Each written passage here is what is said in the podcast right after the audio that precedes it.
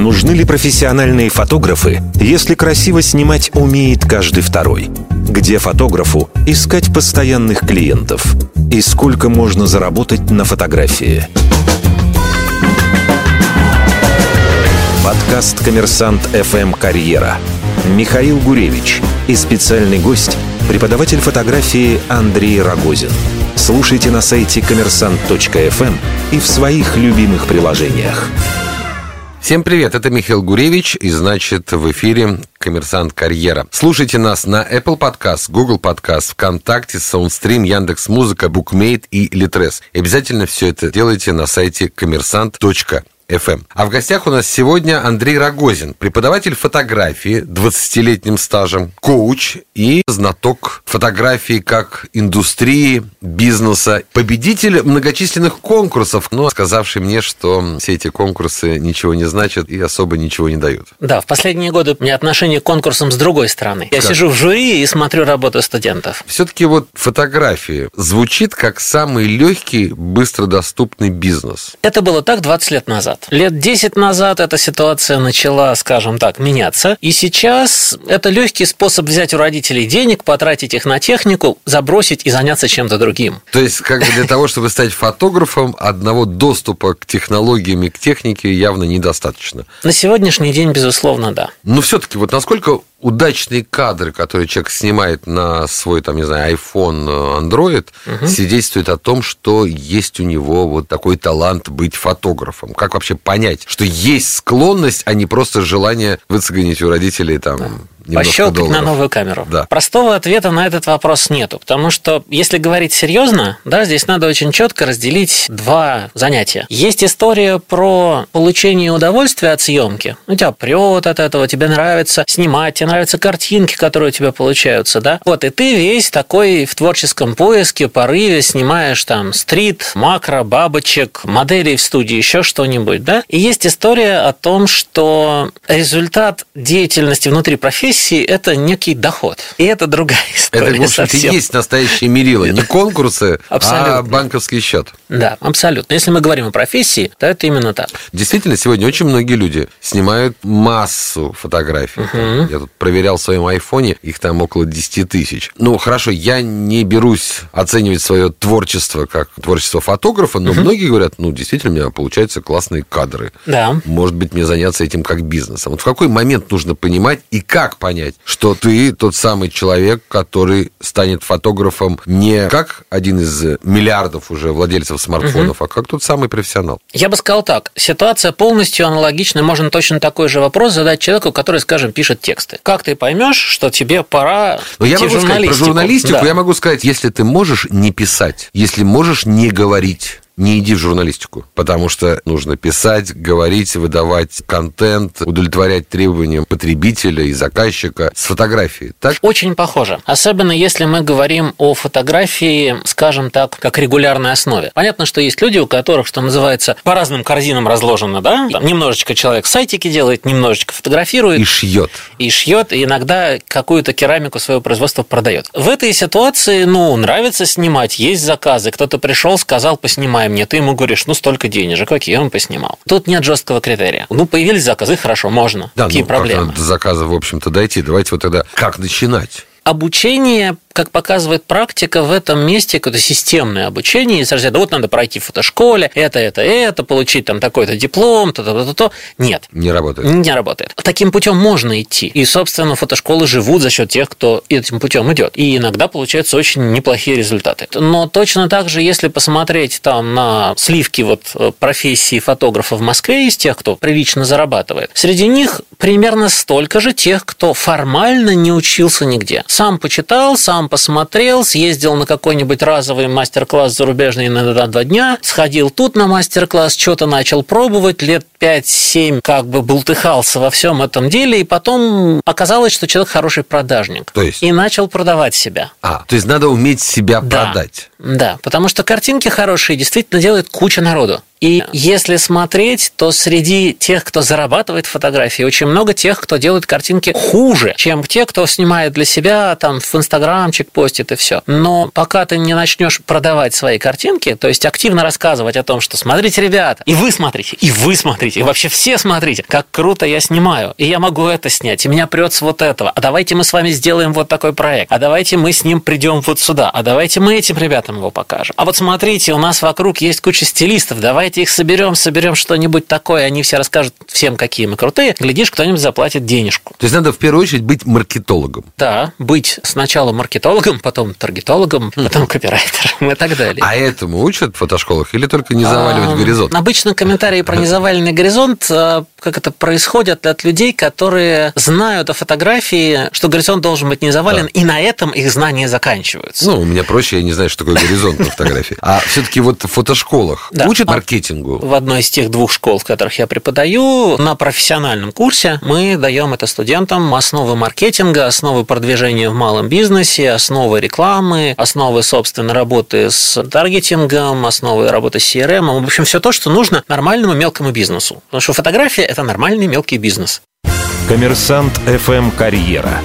Совместный подкаст с ресурсом «Вакансии для хороших людей» есть же разные направления фотографии. Uh-huh. Ну, например, у меня есть несколько знакомых, которые действительно зарабатывают на том, что размещают фотографии в фотостоках. Uh-huh. Даже, например, в Америке принято, когда ты готовишь какие-нибудь курсовые работы, студенты, они все равно платят там 5-6 долларов за фотографию, которую используют для оформления. Это одно направление. Uh-huh. Второе, наверное, действительно вот модный фотограф, который должен себя продавать и да. так далее. Да. Наверное, есть какие-то промышленные фотографы. Мало, не очень знаю. мало. Вот и какой, очень какие вопрос. есть вот направления все-таки? Ну, как это не смешно, как это не странно, как это кого-то, может быть, не оскорбит, но самая прибыльная область фотографии, по крайней мере, в Москве, это свадебная съемка. Мы не говорим о том, что она самая художественно цельная, самая эстетически выразительная, самая глубокая. Не, не, мы говорим о деньгах. Свадебная фотография, если в ней аккуратно продвигаться, это Хлеб хорошая навсегда. кормушка. Навсегда не очень. Вот в этом месте есть проблема, потому что тренды меняются. И и меняется запрос, меняются поколения. И те, кто хорошо снимал там 10 лет назад свадебную съемку, то, что сейчас они снимают, на это невеста смотрит, говорит, ну это,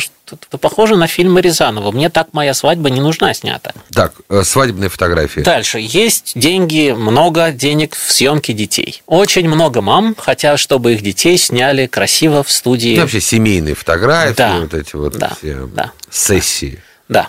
Кстати, очень популярный, насколько я понимаю, активно продвигается через разного рода Инстаграм, там. Да социальные сети и так далее. Это именно инстаграмная тема, на самом деле. А через ВКонтакте и Фейсбук продвигается гораздо хуже. Это вот территория Инстаграма. Ну, ну стоки, и... наверное, все-таки тоже направление. Стоки... Со стоками есть вот какая история. Те, кто начинал заниматься стоковой фотографией лет 10-12 назад, когда стоков было, во-первых, мало, во-вторых, они были маленькие, и это было чем-то новым. И те, кто успел создать портфолио базовое в тот момент, они продаются действительно и продолжают продаваться достаточно хорошо. На стоках есть одна фишка хитрость. Если я снял 100 прекрасных картинок и закачал их на сток, они не будут продаваться, потому что механизм поиска стока не будет их выводить в первую страницу или вторую или десятую. Вот если я закачал 10 тысяч фотографий на сток, то даже если они не супер прекрасные, они будут находиться легко и быстро. А если я еще каждую неделю подзакачиваю еще полсотни картинок, тут мои картинки будут прямо первыми вылезать по поиску. То есть нужно просто готовить массу нужно пахать. Сток – это пахота, причем жесткая и однородная, и постоянная, и он требует специфического видения, и довольно быстро у людей начинают истощаться, в частности, идеи. Ну, сколькими способами можно снять картинку на тему бизнес, где два человека пожимают друг другу руки, держа под мышкой папки с документами. А Микросток хочет еще и еще.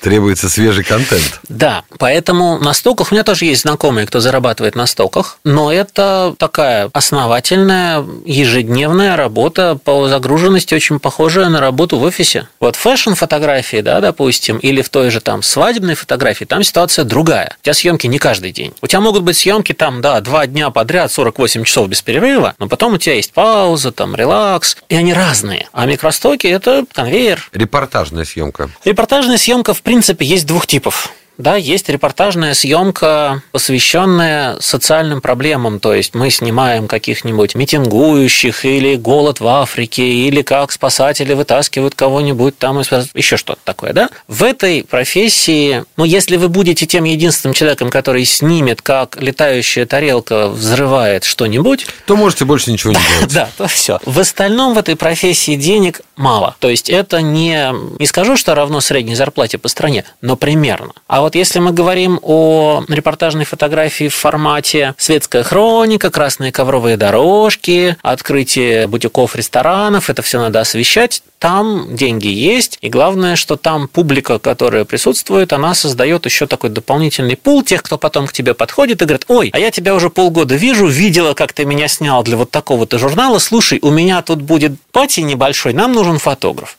И вот тут уже совсем хорошие деньги начинаются. Коммерсант FM Карьера. Совместный подкаст с ресурсом «Вакансии для хороших людей».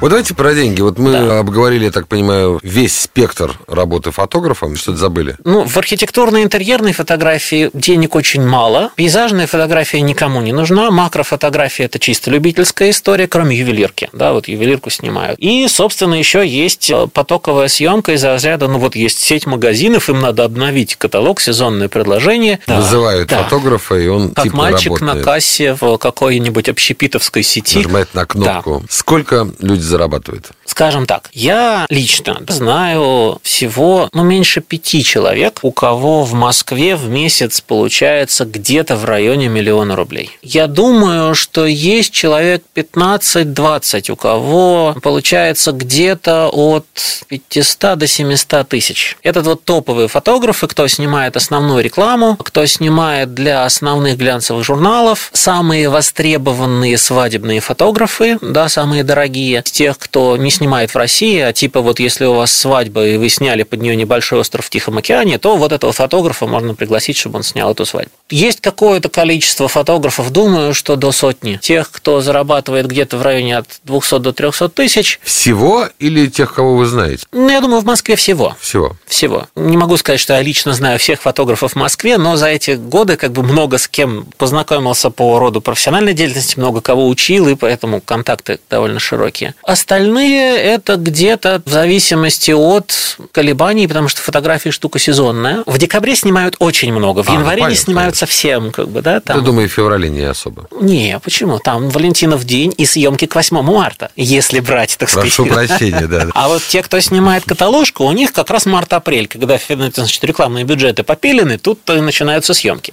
А летом затишье у всех, кроме свадебщиков. Ну, к зарплатам я понял, что сотня примерно фотографов в Москве получает 200-300 300 тысяч. Да. Все остальные это где-то от 70 до там, 150, где-то ребята вот в этом диапазоне. И здесь уже достаточно массовый сегмент. Я думаю, что да. А как выглядит все-таки тогда карьера? Человек сразу становится фэнси фотографом или там э, репортажником или еще каким-то подобным? Или он должен с чего-то начать и к чему-то двигаться? С карьерой вообще глобально засада.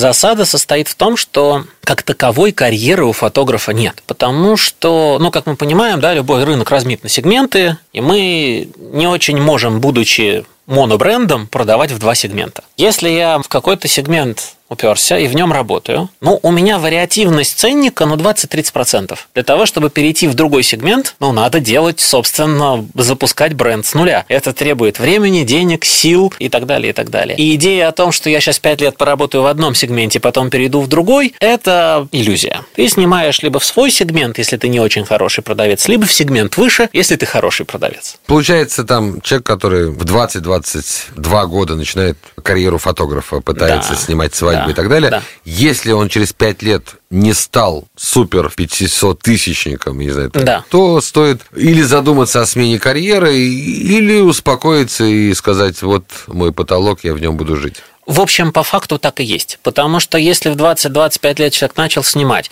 видение, вот то, что называется видение фотографии, стиль, формируется где-то за 5-7 лет постоянной работы. Потом его менять очень сложно. И если там в 50-е, 60-е годы, да, там 20 века это было, ну, круто, то есть ты там 5 лет у кого-то ассистентом пашешь, снимаешь в свободное время для себя, не знаю, когда спишь, нас это не интересует. И через 5-7 лет у тебя есть собственный стиль, ты находишь заказчика и дальше спокойно лет 20-30 лет в эту тему как бы рубишь, то сейчас ты вот сформировал свой стиль, пару лет поснимал, он из моды вышел. И, И как всё. бы все. Многие думают, помимо того, чтобы взять деньги у родителей на Первую аппарат, камеру, да. Да, еще и потратиться на аренду какое-нибудь оборудование, какой-нибудь фотостудии и тому подобное. Понятно, да. Насколько имеет смысл в этом направлении дергаться и возможно ли это вообще окупить? Да, я неоднократно видел истории. Вот у нас там заканчивается профкурс, там какие-то 5-7 человек прямо активных, они так собираются дружно, арендуют где-нибудь там на 50-70 квадратов студию, своими руками ее, значит, там устраивают, закупают свет секондовый, там кто-то свой привозит, и года через полтора все это заканчивается. Потому что большинство тех, кто приходит учиться фотографии, пребывают в абсолютно твердой уверенности, что вот они будут снимать, а им будут платить деньги. Это не так. Если Так. бы мы были в Штатах или в Англии, то человек мог бы пойти... Есть институт агентов. Ну, вот как у актера есть агент, да? И на Западе фотографов есть агент. Ты приходишь, говоришь, как бы, подписываем договор, вот ты забираешь такой процент, все, ты меня двигаешь. Ну и ок. И ты только снимаешь. Если ты как бы хорош для продвижения, это уже другой разговор, да, будет агент с тобой работать или нет. А у нас нет к кому прийти. У нас нет агентов? У нас нет агентов. Или ты сам себя продаешь, или никто тебя не да. продает? И вот если вы умеете себя продавать, то есть, если у вас есть вот эта вот история про то, что, ага, этих с этими связать, эти мне принесут заказ, и я вот тут раз так подсниму, а потом вот этим ребятам еще покажу это по телевизору. Ну, короче, вот если эта жилка есть, то и студию можно себе организовать. То есть студия и- это следствие. То Да, есть с этого нельзя абсолютно. начинать. А когда ты понимаешь, что без студии уже сложно обрабатывать поток заказов, тогда, Да, только тогда. ну не наоборот. Коммерсант ФМ Карьера. Совместный подкаст с ресурсом «Вакансии для хороших людей». Вы упомянули Англию, Америку, где все так прекрасно. Стоит ли вот фотографам туда уезжать? Очень пытаться? сложно. Очень сложно по одной простой причине. Ну, Маленький остров Англии. Там в год, каждый год, выпускают от 400 до 500 людей с образованием в области фотографии нормальным пятилетним магистром. Там есть школа, которая уже полтора века. Там есть система образования. Там, в общем, все это там налажено. То есть и нам там делать особо У нечего. них своих там хватает. А наш информационный век, есть ли какие-то лайфхаки, о которых люди, которые желают стать фотографами, просто не задумываются? Если ты хочешь вот на московском рынке, чтобы к тебе клиент шел толпой, то кроме фотографии надо уметь делать мультики, стоп-моушен и видео. Очень-очень востребована видеоистория. То есть клиент, который приходит и говорит, вот я сделал 8 луков, они будут потом выставляться вот в такой-то магазине, мне надо снять их на белом фоне на девочке, как бы, да, для каталога. И, собственно, еще полутораминутный ролик, который будет крутиться всюду, где только можно, ну, в частности, на хедере сайта, и в Инстаграме, и в сторис, и так далее. И если фотограф говорит, ребят, я очень клево делаю фотки, но вот видео я вам не сделаю, скорее всего, этот заказчик к нему второй раз уже не придет. Поэтому нужно снимать по минимальному, монтировать и минимально красить видео не на профессиональном уровне, да, она для фотографов нужна. Это, скажем так, сегмент индустрии, куда стоит обратить внимание. А вообще вот эта вся работа в инстаграмах и так далее, насколько там имеет смысл обращать свое внимание с точки зрения заработка? Ну, то есть какие-нибудь модели, которых продвигать через инстаграм и, соответственно, быть их постоянным фотографом или какие-то там сторис готовить, приготовление пищи, кулинарию, воспитание детей, постоянно все это снимать, публиковать и ждать успеха. Это сильно зависит от сегмента. Если мы говорим о сегменте, связанном с вот коммерческой фотографией, то есть с потоковой, вся вот эта вот обтравка, каталоги, что-то там, то, что существует в промышленной съемке. Нет, что у тебя есть Инстаграм, что у тебя нет Инстаграм, это никого не интересует. Если мы говорим о том, что я собираюсь снимать вот там свадьбы, детей, то есть прямой заказ, бизнес в формате бизнес to client, B2C или даже P2P, person to person, да, то, конечно, без этого вообще невозможно продвинуться. У меня есть знакомые, которые работают с разного рода певцами и певицами. У них, честно говоря, обалденный бизнес. Приходит очередной богатый немолодой человек и говорит, у меня есть вот певица, ей нужно снять клип, э, надо текст написать, музыку, аранжировку.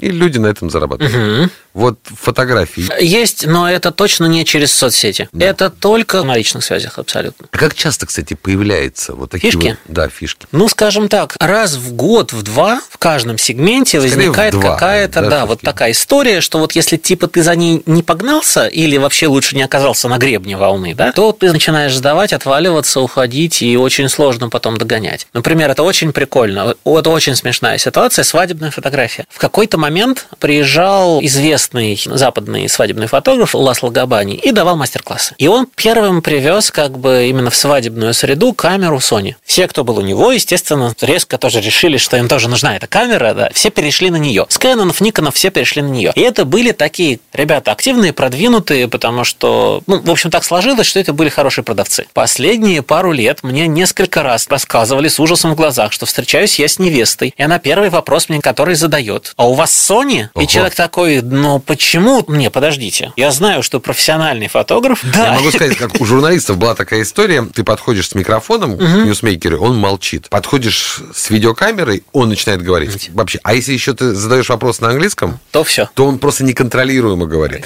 Здесь очень похожая ситуация. То есть никакого отношения к реальности вот это вот не имеет. Но периодически возникают вот такие штуки, да? Потрясающе. Такая, кстати, вот про конкурсы угу. просто упомянуть. Все-таки люди многие многие стараются, им кажется, что вот победа в конкурсе как-то приблизит их к тому, чтобы стать востребованным профессионалом. С этим не соглашусь. Большинство из тех, кто участвует в конкурсе, участвуют не для того, чтобы эту регалию потом повесить на стеночку и предъявлять клиентам. Раньше, да, были фотоклубы. Ты мог прийти в фотоклуб, повесить фотки на стенку. Народ походил, кто-то тебя по плечу похлопал, кто-то обнял, расплакался. И как бы ты получаешь обратную связь от людей и хоть какую-то оценку. Сейчас такого практически нет. В результате конкурс – это замена замена, некой формы социального одобрения. Идея о том, что вот я выиграю конкурс, и меня сразу начнут покупать, ну, я, честно, не встречал такого вот даже у начинающих. Никакой корреляции, в общем, нет. Нет. Что ж, ну и последний наш такой стандартный, традиционный вопрос. Угу. Кого бы вы нам порекомендовали пригласить в один из следующих выпусков подкаста, именно с точки зрения карьеры? Ну, у меня даже есть две кандидатуры на так. выбор. Есть замечательная специалист по мейку, Наташа Разыграева, которая много-много-много лет этим занимается. Она обучающая визажист. Вот, она связана, собственно, с изображением, там, с видео, с фотографией. И Наташа, поскольку обучает, опять же, через нее прошло много людей, она много у кого знает, как сложилась карьера, да, она может об этом рассказать. Это как бы один вариант. Второй вариант, у меня есть замечательная совершенно тоже моя знакомая, когда-то моя ученица, она продвигает школу абстрактной живописи. И вот она, я думаю, с огромным удовольствием расскажет о том, что происходит в области карьеры для человека, который пытается заниматься абстрактным искусством, продвижением, потому что я знаю, что они очень активно взаимодействовали и с нашими всякими известными художниками, и с крупными галереями в попытках там все это как-то продвинуть и так далее. С Церетели нежно обнимались, и, в общем, там много чего интересного можно услышать на тему абстрактного искусства и денег. Андрей Рогозин, преподаватель фотографии с 20-летним стажем, коуч, спасибо вам огромное. Всегда пожалуйста. Меня зовут Михаил Гуревич, это был «Коммерсант Карьера». Очередной выпуск э, через неделю. Обязательно заходите и слушайте нас на Apple Podcast, Google Podcast, ВКонтакте, Soundstream, Яндекс Музыка, Bookmate, Litres и, конечно, на сайте коммерсант.фм. Пока. Коммерсант FM Карьера. Совместный подкаст с ресурсом «Вакансии для хороших людей».